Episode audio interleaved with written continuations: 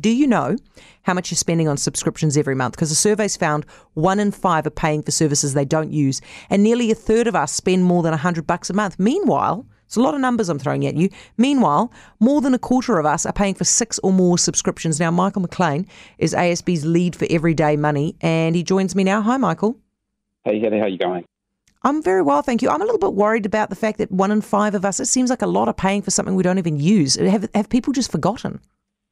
It's, uh, it's a, a, combination of factors, but I think as um, more and more of our lives move online, more of our transaction and our spending does, whether that's regular subscription services or, or all of the shopping uh, in the different shopping sites that that we use regularly. So as part of that, those merchants or, or businesses are storing your card details, or we're subscribing for things a few years ago that we may no, no longer need now. So it creates this kind of wave of, of, of passive spend effectively uh, for, for a lot of people.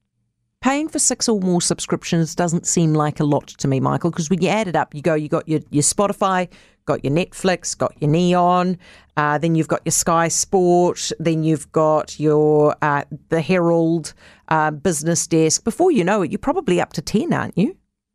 Yeah, there's, a, there's a lot of customers, and it's, and it's different apps for or different services for, for different cohorts of customers. You know, the millennials love uh, and can't go without streaming services.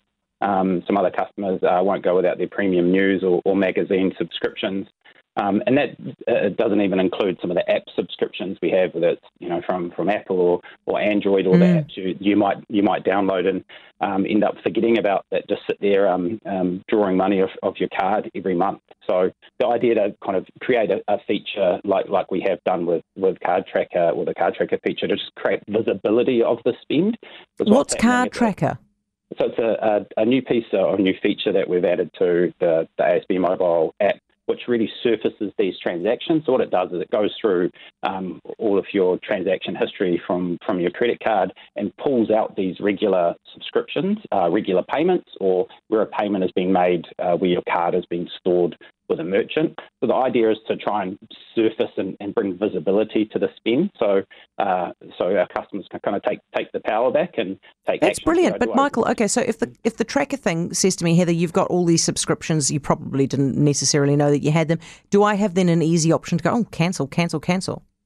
Yeah, in, in an ideal world, uh, that, that's exactly what you'd be able to do from the app, and that's that's yeah. what we're planning to do in, in the future. But because because of the variety of different um, businesses out there, what we do is to kind of encourage and uh, provide information to customers on kind of where to go. To this is where you go with with Netflix, for example, or um, you know, with, with Spotify to go and cancel that um, cancel that subscription. So, in an ideal world, you'd have it centralised, but um, the first step uh, is really to create visibility of it, so that customers can kind of make good decisions about where they're, where they're spending their money.